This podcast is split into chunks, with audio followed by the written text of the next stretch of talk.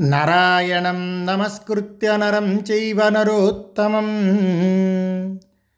దేవీం సరస్వతీం వ్యాసం తతో జయముదీరయేత్ వ్యాసాయ విష్ణురూపాయ వ్యాసరూపాయ విష్ణవే. నమో వై బ్రహ్మనిధయే వాసిష్ఠాయ నమో నమ. పాండవులు విరాట రాజధానికి వచ్చాక ధర్మరాజు అర్జునునితో అన్నాడు అర్జున ఈ ఆయుధాలను ఎక్కడ భద్రపరిచి మనం పురప్రవేశం చేద్దాం? ఈ ఆయుధాలతో మనం నగరంలో ప్రవేశిస్తే ప్రజలకు భయం కలిగించిన వారమవుతాం సందేహం లేదు. ఈ నీ గాండివం చాలా ఘనమైనది ప్రజలందరికీ తెలిసినది. దీన్ని తీసుకుని నగరంలోనికి వెళితే వెంటనే మనల్ని ప్రజలు గుర్తిస్తారు. ఇందులో ఎలాంటి సందేహం లేదు. అర్జున మనలో ఒక్కరిని గుర్తించినా చాలు. తరువాత మళ్ళీ పన్నెండేళ్ళు అరణ్యంలో ప్రవేశిస్తామని ప్రతిజ్ఞ చేశాం కదా. యుధిష్ఠిరుడు ఇలా అడుగగానే అప్పుడు అర్జునుడన్నాడు ఇయం కూటే మనుష్యేంద్ర గహన మహతి శమి భీమశాఖ దురారోహ శ్మశానస్య సమీపత. రజా ఇదిగో ఇటు చూడు. ఊరి పులిమేరులో ఉంది చక్కగా ఈ జమ్మి చెట్టు. పెద్దది గుబురుగా ఉంది. పెద్ద పెద్ద కొమ్మలతో ఎవరు ఎక్కరానట్లుగా భయంకరంగా ఉంది. పైగా శ్మశానానికి సమీపంలో ఉంది. ఇక్కడ ఒక్క మానవుడు కూడా కనబడటం లేదు. మనం ఇక్కడ ఆయుధాలు పెడితే మనల్ని ఎవరూ చూడరని నా ఉద్దేశం ఈ చెట్టు ఎత్తైన ప్రదేశంలో మొలిచింది. త్రోవకు దూరంగా అడవిలో ఉంది. క్రూర మృగాలు సర్పాలు దీని నిండా ఉన్నాయి. విశేషించి చొరరాని శ్మశానానికి దగ్గరలో ఉంది. అందువల్ల ఈ శమీ వృక్షం మీద మన ఆయుధాలు భద్రపరిచి నగరంలోకి వెళదాం. యుధిష్ఠిరా ఇలా మనం సుఖంగా ఈ నగరంలో సంచరిద్దాం. ఏవముక్త్వా సరాజానం ధర్మరాజం యుధిష్ఠిరం ప్రచక్రమే నిధానాయ శస్త్రాణం భరతర్షభ. ఏన దేవాన్ మనుష్యాంశ్చ సర్వాంశ్చైకరథోజయత్ స్ఫీతాన్ జనపదాంశ్చాన్యాన్ అజయత్ కురుపుంగవ. తదుదారం మహాఘోషం సంపన్నబలసూదనం అపద్యమకరోత్పార్థ గాంధీవం సుభయంకరం. అర్జునుడు ఇలా యుధిష్ఠిరునికి చెప్పి చెట్టు మీద ఆయుధాలు నిక్షేపించడానికి మొదలుపెట్టాడు తనకెవరూ తోడు లేకున్నా దేవతలను మనుష్యులనందరినీ దిక్కులను జయించేందుకు ఉపకరించినది గొప్ప అల్లత్రాటి ధ్వని కలిగినది బలవంతులను సైతం సంహరించేది భయంకరమైనది అయిన గాంధీవం యొక్క నారిని అర్జునుడు వదిలించాడు. ఇక్కడ వ్యాస పరమాత్మ యొక్క రచనా వైభవాన్ని గుర్తించాలి. మామూలుగా గాంధీవం యొక్క నారిని అర్జునుడు వదిలించాడు అంటే సరిపోతుంది. కానీ ఆయన రచిస్తూ గాంధీవం యొక్క గొప్పతనాన్ని కూడా చెబుతూ అలాంటి గాంధీవం నారిని వదిలించాడు అర్జునుడు అని చెప్పారు.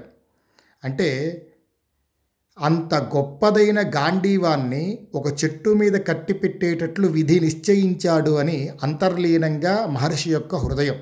అది అర్థం చేసుకోవాలి. ఏన వీర కురుక్షేత్రం అభ్యరక్షత్ పరంతప అముంచత్ ధనుషస్తస్య జాయాక్షయ్యాం యుధిష్ఠిర. కురుదేశాన్నంతను రక్షించిన వింటి యొక్క అక్షయమైన నారిని ధర్మరాజు కూడా వింటి నుండి సడలించాడు. భీముడు కూడా తన వింటినారని వింటి నుండి వదిలించాడు. ఆ వింటితోనే భీముడు పాంచాలులను యుద్ధంలో జయించాడు. దిగ్విజయంలో కూడా అనేక శత్రువులను ఒక్కడే ఆ వింటితోనే నిలువరించాడు. పిడుగుపడినట్లుగా పర్వతం బ్రద్దలైనట్లుగా ఉండే ఆ వింటి ధ్వని వింటే శత్రువులు యుద్ధం నుండి పారిపోయేవారు. ఆ వింటితోనే సైంధవుణ్ణి లొంగ తీసుకున్నాడు. అజయత్ పశ్చిమామాశాం ధనుషాయేన పాండవ మాద్రీపుత్రు మహాబాహు తామ్రాస్యో మితభాషిత నకులుడు దిగ్విజయంలో పశ్చిమ దిక్కును ఏ వింటితో జగించాడో దాని నారిని వదిలించాడు. సహదేవుడు దిగ్విజయంలో దక్షిణ దిక్కును జగించిన తన వింటి నారిని సడలించాడు. మెరిసే పొడవైన కత్తులను సంపన్నములైన అమ్ముల పుదులను చురకత్తులను కూడా ధనుస్సులతో కలిపి కట్టారు ఆ తరువాత యుధిష్ఠిరుడు నకులుణ్ణి పిలిచి నకులా ఈ చెట్టు ఎక్కి ధనుస్సులన్నీ దీనిపై నిక్షేపించు అని ఆజ్ఞాపించాడు. యుధిష్ఠిరుడి ఆజ్ఞను అనుసరించి అప్పుడు నకులుడు చెట్టెక్కి దాని తొర్రలో స్వయంగా ధనుస్సులను ఇతరమైన ఆయుధాలను దాచాడు. నకులునికి ఆ ఆయుధాలన్నీ దివ్య రూపాలుగా కనిపించాయి. అక్కడ వానగేటవాలుగా పడుతుంది. అందువల్ల ఆయుధాలు తడవవు. నకులుడు వాటిని గట్టి త్రాళ్ళతో కట్టాడు. ఒక మృత శరీరాన్ని ఆ చెట్టుకు కట్టారు. దూరం నుంచే దాని దుర్వాసన తగిలి ఇక్కడేదో శవం కట్టబడిందని నరులు అనుకొని ఈ జమ్మి చెట్టుకు దూరంగా తొలగిపోతారు. ఈమె మా తల్లి నూట ఎనభై ఏళ్ళ ముసలి అని చెబుతూ ఇది మా వంశాచారమని మా పూర్వీకులంతా ఇలాగే చేశారని తమకు ఎదురుపడిన గోపాలకులకు గొర్రెల కాపులకు చెబుతూ పాండవులు నగరం దగ్గరకు చేరారు. ఇక్కడ విరాట నగరంలో ప్రవేశించేటప్పుడు యుధిష్ఠిరుడు పాండవులకు రహస్యపు పేర్లు పెట్టాడు. జయో జయంతో వియ జయత్సేనో జయద్బల ఇది గుహ్యాని నామాని చిక్రే తేషాం యుధిష్ఠిర. జయో జయంతో వియ జయత్సేనో జయద్బల.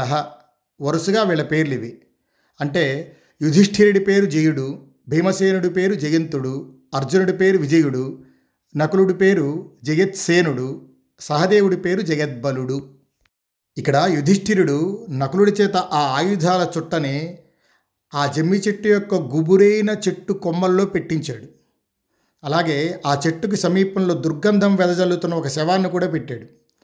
ఇక్కడ నకులుడు కూడా ఎంత బాగా పెట్టాడంటే వర్షం కురిసిన ఆయుధాలు తడవకుండా నీళ్ళు ప్రక్క నుంచి జారిపోయేలా పెట్టాడు. ఆ కొమ్మలకి దృఢమైన తాళ్ళతో ఈ ఆయుధాలని కట్టి బాగా చుట్టేశాడు. క్రింద నుంచి చూస్తే పైన ఒక మూట ఉన్నట్టుగా ఎవ్వరికీ కనిపించదు. ఆ విధంగా అంత జాగ్రత్తగా పకడ్బందీగా దాన్ని కట్టాడు నకులుడు. ఇలా ఆయుధాలు భద్రం చేశాక పాండవులు విరాట నగర ప్రవేశానికి అడుగులు వేస్తూ ఉన్నప్పుడు పక్కన ఉన్నటువంటి చుట్టుపక్కల గోవుల్ని కాచుకుంటున్న గోపాలకులకు అనుమానం రాకుండా ఉండడం కోసం వీళ్ళంతా కూడా పేర్లు నా పేరు జయం నా పేరు జయంతుడు నా పేరు విజయుడు నా పేరు జయత్సేనుడు నా పేరు జయద్బలుడు ఇలా చెప్పుకుంటూ మా వంశాచారం ప్రకారం శవాన్ని పాతిపెట్టడం దహనం చేయటం ఉండదు. ఇదిగో ఇలా చెట్టు కొమ్మ కట్టేస్తాం అని చెప్పుకుంటూ అక్కడి నుంచి వెళ్ళిపోతూ ఉండేవాళ్ళు. అప్పుడు ఆ చుట్టుపక్కల ఉన్న గోపాలకులు అంటే యావులు కాసుకునేవాళ్ళు వీళ్ళంతా కూడా ఓహో అలాగా అనుకుంటూ వాళ్ళ పని వాళ్ళు చూసుకుంటూ ఉండేవాళ్ళు. సరే ఇక ఇప్పుడు పాండవుల దగ్గర ఆయుధాలు కూడా లేవు. అజ్ఞాతవాసంగా ఇప్పుడు విరాటనగరంలోకి ప్రవేశించాలి. అయితే ద్రౌపది సమేతంగా పాండవులు విరాటనగరంలోకి ప్రవేశించబోయే ముందు యుధిష్ఠిరుడు దుర్గాదేవిని స్థుతించాడు ఇక్కడ యుధిష్ఠిరుడు చేసినటువంటి స్తోత్రం మహామహిమాన్వితమైన మంత్రయుక్తమైనటువంటి దుర్గాస్తుతి. యశోదాగర్భసంభూతాం నారాయణ వరప్రియాం నందగోపకులే జాతాం మంగళ్యాం కులవర్ధినీం కంసవిద్రావణకరీం అసురాణాం క్షయంకరీం శిలాతట వినిక్షిప్తాం ఆకాశం ప్రతిగామినీం వాసుదేవస్య భగినీం దివ్యమాల్య విభూషితాం దివ్యాం వరధరాం దేవీం ఖడ్గకేటకధారిణీం చతుర్భుజే చతుర్వక్తే పీనశ్రోణి పయూధరే మయూరపించవలయే కేయూరాంగదధారిణి భాసిదేవి యథా పద్మా నారాయణ పరిగ్రహ స్వరూపం బ్రహ్మచర్యంచ విశదం గగనేశ్వరి కృష్ణచ్చ విసమా కృష్ణ సంకర్షణ సమానన కుమారి బ్రహ్మచారిణి నాలుగు భుజాలు కలిగి నారాయణుడితోనూ నాలుగు ముఖాలు కలిగి బ్రహ్మతోనూ సమానురాలవు నారాయణుని భార్య లక్ష్మీదేవి వలె ప్రకాశిస్తున్నావు. నీ రూపము బ్రహ్మచర్యము స్వచ్ఛమైనవి. కృష్ణునితో సమానమైన శరీరకాంతి నీకుంది. అందుకే నీకు కృష్ణ అని పేరు. వర అభయముద్రలు దాల్చి ఎత్తేన నీ విశాల బాహువులు ఇంద్రధ్వజ సమానములే ఉంటాయి. మూడవ చేతిలో పాత్ర నాలుగవ చేతిలో పద్మము ఐదవ చేతిలో గంట ప్రకాశిస్తున్నాయి. ఆరవ చేతిలో పాశము ఏడవ చేతిలో ధనస్సు ఎనిమిదవ చేతిలో మహాచక్రము. ఇలా నానా ప్రకార ఆయుధాలు కలిగి ఉన్నావు. భూమి మీద స్త్రీ యొక్క విశుద్ధ రూపం అంటే నీవే. నీ చెవులు కుండలాలతో నిండుగా అలంకరింపబడ్డాయి. చంద్రునితో పోటీ పడే ముఖంతో విరాజిల్లుతుంటావు. చిత్రార్త్నాలు గల కిరీటంతో నీ కేశపాశం శోభిల్లుతోంది. పామువలే ఉన్న కటిసూత్రం ధరించి వాసుకితో కూడిన మందర పర్వతంలా ఉంటావు. దేవి మహాకాళి నీవు దేవతలచే కూడా స్తుతింపబడుతున్నావు పూజింపబడుతున్నావు. త్రిలోకాలను రక్షించడానికి మహిషాసుర సంహారం చేశావు. దేవతలలో శ్రేష్ఠురాలవు నీవు. నాకు ప్రసన్నురాలవై నా మీద దగిచూపుము అమ్మా జగజ్జనని భరింపరాని కష్టాల నుండి తరింపచేస్తావు నీవు. అందుకే ప్రజలు నిన్ను దుర్గా అంటారు. అడవుల్లో చిక్కుకున్న వారికి సముద్రం దాటేవారికి దుర్గమ మార్గాలలో పయనించే వారికి క్రూరుల బారిన పడిన వారికి నీవే గతి. సముద్రాలు దాటాలన్నా అడవులు అతిక్రమించాలన్నా నిన్ను స్మరించిన వారు కష్టాల పాలుకారు. నీవే కీర్తివి నీవే బుద్ధివి నీవే ఓర్పువి నీవే దయవి. నిన్ను పూజించిన వారి బంధనం మోహం పుత్రశోకం ధననాశం రోగం మృత్యువు భయము తీరుస్తావు. అమ్మా ఇప్పుడు నేను రాజ్యభ్రష్టుడనయ్యాను. నీ శరణు వేడుతున్నాను. దేవతలకు కూడా దేవివైన నీకు శిరసు వంచి పదాభివందనం చేస్తున్నాను. నీవు పద్మపత్రాల వలె ప్రసన్నమైన కనులు కలదానవు. దయచేసి నన్ను రక్షించు. యుధిష్ఠిరుడు ఈ విధంగా ప్రార్థించేసరికి వెంటనే దేవి దర్శనమిచ్చి ధర్మరాజుతో అంది యుధిష్ఠిరా త్వరలోనే యుద్ధంలో నీకు విజయం కలుగుతుంది. నా అనుగ్రహంతో కౌరవసేనను జయించి రాజ్యమంతా శత్రురహితం చేసుకుని నీ భూమిని నీవు మరలా అనుభవిస్తావు. తమ్ముళ్ళతో పుష్కలమైన సంతోషం పొందుతావు.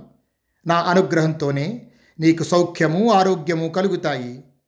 లోకంలో నన్ను కల్మషం లేకుండా కీర్తించేవారికి నేను సంతోషించి రాజ్యము ఆయువు చక్కని రూపము సత్పుత్రుణ్ణి అన్నీ ఇస్తాను. ఊరు విడిచి ఉన్నా నగరంలో ఉన్నా యుద్ధంలో ఉన్నా శత్రు బాధలో ఉన్నా చొరరాని అడవిలో ఉన్నా సముద్రంలో ఉన్నా పర్వతం మీదున్నా నీవు స్మరించినట్లు నన్ను స్మరించే వారికి ఈ లోకంలో దుర్లభం ఏదీ ఉండదు. పాండవులారా ఈ స్తోత్రం భక్తితో పఠించిన వారికి విన్నవారికి సకల కార్యాలు సిద్ధిస్తాయి. నా అనుగ్రహం వల్ల విరాట నగరంలో మీలో ఎవరిని అక్కడ నివసించేవారు కానీ కౌరవులు కానీ ఎవరూ తెలుసుకోలేరు. ఇలా యుధిష్ఠిరునికి వరమిచ్చి పాండవులకు రక్షణ కల్పించి దుర్గాదేవి అక్కడే అంతర్ధానమైంది దుర్గాదేవి అనుగ్రహం పొందిన తరువాత పాండవులు గంగానదిలో యథావిధిగా స్నానం చేసి ఋషులకు దేవతలకు పితృదేవతలకు తర్పణాలిచ్చారు. ధర్మరాజు అగ్నిహోత్రం జపం మంగళకృత్యం నిర్వహించి ధర్మదేవత ఇచ్చిన వరాన్ని స్మరించి తూర్పు దిక్కుకు తిరిగి చేతులు జోడించి మెల్లగా యమధర్మరాజును ధ్యానించాడు. సవై ద్విజాతిస్తరుణస్త్రిదండధృక్ కమండలూష్ణీషధరోన్వజాయత సురక్తమాంజీష్టవరాంబరశిఖి పవిత్రపానిర్దృశే తదద్భుతం యమధర్మరాజును ధ్యానించేసరికి యుధిష్ఠిరుడు యువకుడై త్రిదండము కమండలము తలపాగా మంచి కాషాయ వస్త్రం తల మీద పిలక చేతిలో దర్భ కలిగి బ్రాహ్మణ రూపం పొంది అందరికీ ఆశ్చర్యం కలిగించాడు. ఆ తరువాత యమధర్మరాజు అనుగ్రహంతో పాండవులకు వారు కోరినట్లు ఆభరణాలు వస్త్రాలు దండలు క్షణంలో లభించాయి. మొదటగా యుధిష్ఠిరుడు వైడూర్యము వలె ఎర్రనైన బంగారు పాచికలు గుడ్డలో చుట్టి చంకనబెట్టుకొని సభలో ఉన్న విరాటుణ్ణి సమీపించాడు. నరాధిపో రాష్ట్రపతిం యశస్వినం మహాయశా కౌరవవంశవర్ధన మహానుభావో నరరాజసత్కృత దురాసదస్తీక్ష్ణవిషో యథోరగ కీర్తితో కౌరవ వంశాన్ని వర్ధిల్లజేసే మహానుభావుడు రాజులచే సత్కరింపబడినవాడు ధర్మరాజు। అతడు ఇతరులకు చేరసక్యంగాని భయంకర విషసర్పం వలె ఉన్నాడు। బలరూపాలతో నరపొంగవుడైన ధర్మరాజు అపూర్వ రూపంతో దివ్య పురుషుని వలె ఉన్నాడు। వీరుడైన ధర్మరాజు దట్టమైన మేఘాలతో కప్పబడిన సూర్యునిలాగా నివురుగప్పిన నిప్పులాగా ఉన్నాడు. ధర్మరాజు యశస్వి అయిన విరాటుణ్ణి చీరాడు. మొదట్లో మేఘావృతమైన చంద్రుని వలె రాను రాను పూర్ణిమ చంద్రుని వలె అనిపించిన అతనిని విరాటరాజు చూశాడు. ధర్మరాజును చూచినంతనే మంత్రివర్గంతో ఉన్న విరాటుడన్నాడు. మంత్రులారా నన్ను చేరిన ఇతడు ఎవడు? ఇతడి సభలో రాజువలే కనబడుతున్నాడే. నరోత్తముడైన ఇతడు బ్రాహ్మణుడు కాడు. ఇతడు భూపతి అని నా అభిప్రాయం. ఇతని దగ్గర సేవకుడు లేడు రథం లేదు ఏనుగు లేదు. కానీ ఇంద్రుని వలె ప్రకాశిస్తున్నాడు. శరీర లక్షణాలను బట్టి ఇతడు మూర్ధాభిషిక్తుడైన రాజు అని నా అభిప్రాయం. మదించిన ఏనుగు తామరతోడును చేరుతున్నట్లు ఇతడు నిశ్చింతగా నా దగ్గరకు వస్తున్నాడు. అలా తర్కించుకుంటున్న విరాటుని దగ్గరకు ధర్మరాజు వచ్చి రాజుతో అన్నాడు మహారాజా సర్వస్వము కోల్పోయి జీవనం కోసం ఇక్కడకు వచ్చిన నన్ను ద్విజుడు నిగ్రహించు ఇక్కడ విరాటరాజుకు చెప్తూ యుధిష్ఠిరుడు వినష్ట సర్వస్వం ఉపాగతం ద్విజం. నన్ను ద్విజుడుగా గ్రహించు అని చెప్పాడు. ఈ ద్విజ శబ్దం బ్రాహ్మణ క్షత్రియ వైశ్యులు ముగ్గురికి వర్తిస్తుంది. ద్విజ అంటే ద్వితీయ జన్మ అనే అర్థం. పుట్టుకతోనే అందరికీ ఒక జన్మ ఉంటుంది. అయితే బ్రాహ్మణులకు క్షత్రియులకు వైశ్యులకు ఉపనయన సంస్కారం అని చేస్తారు. గర్భాష్టమేషు బ్రాహ్మణ ఉపనయిత గర్భేకాదశేషు రాజన్య గర్భద్వాదశేషు వైశ్య అంటారు. ఈ ఉపనయనం చేస్తే ఆ సంస్కారం చేస్తే కనుక వాడికి ద్వితీయ జన్మ వచ్చింది అని భావిస్తారు. ఇక్కడ ఈయన క్షత్రియుడు కాబట్టి ద్విజ అనే శబ్దం ఇక్కడ ప్రయోగించారు వ్యాస పరమాత్మ. సరే యుధిష్ఠిరుడు బ్రాహ్మణ వేషంలో విరారుడి దగ్గరికి వచ్చి నేను ద్విజుణ్ణి మహారాజా నీ దగ్గర నీ ఇష్టానుసారం నివసించాలనుకుంటున్నాను అని అడిగేసరికి అప్పుడు విరాటరాజు అన్నాడు నాయనా నేను ప్రేమతో అడుగుతున్నాను నీవు ఏ రాజు రాజ్యం నుండి ఇక్కడికి వచ్చావు? నీ గోత్రం పేరు యథార్థంగా చెప్పు నీకు ఏ విద్యలో నైపుణ్యం ఉందో తెలుపు విరాటరాజు ఈ విధంగా అడగగానే అప్పుడు యుధిష్ఠిరుడన్నాడు యుధిష్ఠిరస్యాసమహం పురాసఖ వయాఘ్రపాద్య పునరస్మి విప్ర అక్షాన్ ప్రయోక్తుం కుశలోస్మి దేవినాం కంకేతి నామ్నాస్మి విరాట విశ్రుత విరాటరాజా మునుపు నేను ధర్మరాజుకు స్నేహితుణ్ణి వ్యాఘ్రపాద గోత్రంలో పుట్టాను. విప్రుణ్ణి అక్షక్రీడాకారులలో పాచికలను ప్రయోగించటంలో నేర్పరిణి. కంకుడనే పేర ప్రసిద్ధుణ్ణి. ఇక్కడ ధర్మరాజు యొక్క బుద్ధిని మనం గమనించాలి. అలాగే వ్యాసపరమాత్మ యొక్క రచనని కూడా మనం గమనించాలి. ఒక్క శ్లోకాన్ని మనం రెండు రకాలుగా అర్థం చేసుకోవచ్చు. ఒకటి మనం చూస్తే ధర్మరాజు ఇక్కడ నాలుగు చోట్ల అసత్యం ఆడినట్లు కనిపిస్తుంది. కానీ అదే శ్లోకాన్ని కొంచెం జాగ్రత్తగా గమనిస్తే ఎక్కడా ధర్మరాజు అసత్యం ఆడినట్లుగా కనపడదు. ఒకే శ్లోకం. కానీ వ్యాసపరమాత్మ రాసిన అదే శ్లోకాన్ని రెండు యాంగిల్స్లో చూడొచ్చు. ఇక్కడ ఈ శ్లోకంలో యుధిష్ఠిరస్యాసమహం సఖ అలాగే రెండో చోట వయాఘ్ర పద్య మూడవది పునరస్మి విప్రహ. నాలుగవది కంకేతి నామ్నాస్మి. ఈ నాలుగు చోట్ల వ్యాసపరమాత్మ రాసిన ఈ శ్లోకంలో యుధిష్ఠిరుడు అసత్యమాడినట్లుగా మనకు కనబడుతుంది. అయితే ఈ వ్యాస మహర్షి రాసిన శ్లోకానికి భాష్యాన్ని రచిస్తూ సంస్కృత వ్యాఖ్యాతలు దాన్ని ఎలా సమర్థించారో కూడా మనం ఒక్కసారి గమనిద్దాం. మొట్టమొదటిది యుధిష్ఠిరస్యాసమహం సఖ. దీంట్లో నాలుగు పదాలు. యుధిష్ఠిరస్య ఆసం అహం సఖ. యుధిష్ఠిరస్య అంటే మొట్టమొదటి అర్థం యుధిష్ఠిరునికి. అలాగే ఆసం అంటే అయ్యాను. అహం అంటే నేను. సఖ అంటే సఖుణ్ణి. అంటే యుధిష్ఠిరునికి నేను సఖుణ్ణి అని ఒక అర్థం.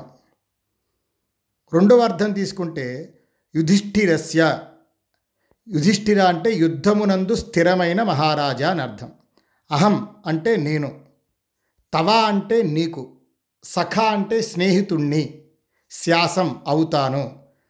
ఈ యాంగిల్లో చూస్తే దానికి అర్థం ఏమైంది నేను యుధిష్ఠిరుణ్ణి నీకు సఖుణ్ణి అవుతాను అని కూడా అర్థం. రెండవది వయాగ్రపద్య. అంటే వ్యాఘ్రపాద్ గోత్రంలో పుట్టినవాడు అని అర్థం. వ్యాఘ్రపాద్రుడనే ఒక ఋషి. ఆయన గోత్ర పరంపర కాబట్టి ఆ గోత్రం పేరు వయాఘ్రపద్య గోత్రం అయింది. అయితే పాండవుల గోత్రం కూడా వయాఘ్రపద్య గోత్రమే. మనం భీష్ముడికి తర్పణాలు వదిలేటప్పుడు కూడా వయాఘ్రపద్య అనే చెప్తాం. ఇక్కడ అంతరార్థం ఏంటంటే వ్యాఘ్రపాద్ వ్యాఘ్రంలా పడేవాడు అంటే ఒక పులిలా పడేవాడు ఎవరు యముడు. ఆ వ్యాఘ్రపాద్ వాని వంశంలో పుట్టినవాడు. అంటే యముని యొక్క అంశతో పుట్టినవాడు కాబట్టి వ్యాఘ్రపాదుడు వయాఘ్రపాద్యుడు అని అనుకోవచ్చు. మూడవది పునరస్మి విప్రహ. ఈయనేమంటున్నాడు? పైగా నేను విప్రుణ్ణి అన్నాడు. విప్రుడు అంటే బ్రాహ్మణుడు. ఇక్కడ ధర్మరాజు విప్రుడా? కాదు కదా. కానీ ఇక్కడ అర్థం ఏంటంటే విశేషంగా బ్రాహ్మణాదులను ధనాదులతో పూరించువాడు అని విప్రశబ్దానికి అర్థం చెప్పారు. ధర్ముని కొడుకు అవటం వల్ల కూడా విప్రుడే. అనే రెండు అర్థాలు ఇక్కడ పునరస్మి విప్రహ అనేదానికి మనకు అందించారు. నాలుగవది కంకహ. ఈ విశ్వకోశంలో కంకహ అంటే ఛద్మద్విజుడని యముడని అర్థాలున్నాయి.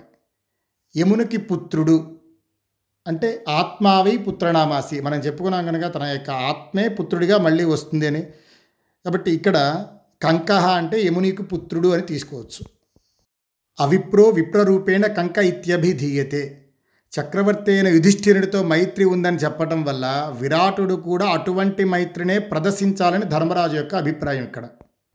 యుధిష్ఠిరుడి మాటలు విని విరాటుడన్నాడు నీవు కోరిన వరం ఇస్తున్నాను. నేను నీ అధీనుణ్ణి. ఈ మత్స్య దేశాన్ని పాలించు. ద్యూత విద్య తెలిసిన జూదరులెప్పుడూ నాకిష్టులే.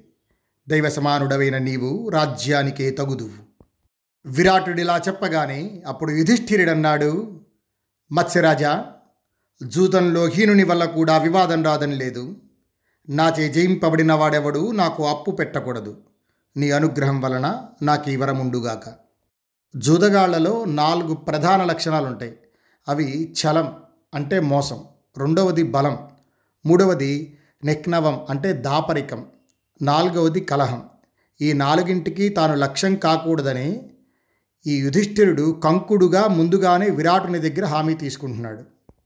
ఇక్కడ ఇంకొక అనుమానం రావచ్చు. నిజానికి ధర్మరాజు నాలుగు వరాలు కోరవచ్చా? ఎందుకంటే క్షత్రియుడు కదా. ఆ డౌటే మనకు అక్కర్లేదు. సభాపర్వం కనుక వింటే అక్కడ సభలో ద్రౌపది చెప్తుంది ఒక శ్లోకాన్ని. ఏకమాహుర్వైశ్యవరం వరౌ ద్వౌ క్షత్రియస్యతు త్రయస్తు రాజ్ఞో రాజేంద్ర బ్రాహ్మణస్య శతం వరాహ ఈ శ్లోకంలో బ్రాహ్మణస్య శతం వరాహ అని ఇచ్చారు. అంటే బ్రాహ్మణునికి వంద వరాలు. వంద అంటే అనేకమని అర్థం. ప్రస్తుతం ధర్మరాజు బ్రాహ్మణ వేషంలో ఉన్నాడు కాబట్టి వరాలకు పరిమితి ఎక్కువ. ఇది గమనించాలి. యుధిష్ఠిరుడు ఇలా అడుగగానే అప్పుడు విరాటుడన్నాడు నీకు అప్రియంగా నడిచిన వారిని తప్పక వధిస్తాను. వారు బ్రాహ్మణులైతే దేశం నుండి బహిష్కరిస్తాను. ఇక్కడున్న ప్రజలందరూ నా మాట వినండి. ఈ దేశాన నేనెట్లు ప్రభువును అట్లే ఈ కంకుడు కూడా. ఇక నీవు నా స్నేహితుడవు. నాతో సమానమైన వాహనము గొప్ప వస్త్రాలు కావలసిన అన్నపానాలు నీకు సమకూరుతాయి. అంతరంగికంగా బాహ్యంగా నీకోసం మా ద్వారం తెరిచే ఉంటుంది. జీవనోపాధి లేక కృషించి విన్నవించడానికి నీ వద్దకు వస్తే వారి మాటలు నాకు చెప్పు. అన్నింటినీ నేను ఇస్తాను నీవు సందేహించకు. నా వద్ద నీకెట్టి భయము లేదు. ఏవంతు రాజ్ఞ ప్రథమ సమాగమ బభూవమత్యస్య యుధిష్ఠిరస్య చ విరాటరాజస్య హితేన సంగమ బభూవ విష్ణోరివ వజ్రపాడిన ఈ విధంగా మత్స్యరాజుకు ధర్మరాజుకు మొదటి సమాగమం జరిగింది. శ్రీ విష్ణువుకు ఇంద్రునికి ఇలాగా విరాటరాజుకు ఆ ధర్మరాజుకు కలయిక జరిగింది. ప్రేమైన రూపంతో ఆసనం మీదున్న ఆ ధర్మరాజును చూస్తున్న విరాటరాజు తృప్తి పొందలేదు. ఇంద్రుడు తన కాంతిచే స్వర్గాన్ని ప్రకాశింపచేసినట్లు ధర్మరాజు ఆ సభను ప్రకాశింపచేశాడు. ఇలా నరశ్రేష్ఠుడైన ధర్మరాజు విరాటరాజును కలిసి అతని చేత పూజింపబడుతూ ధీరుడై సుఖంగా ఉన్నాడు. అతని చరిత్ర ఎవరూ తెలియలేకపోయారు. స్వస్తి ప్రజాభ్య పరిపాలయంతాం యాజ్ఞేన మార్గేణ మహీం మహిషా గోబ్రాహ్మణేభ్య శుభమస్తు నిత్యం లోకా సమస్తా సుఖినో భవంతు.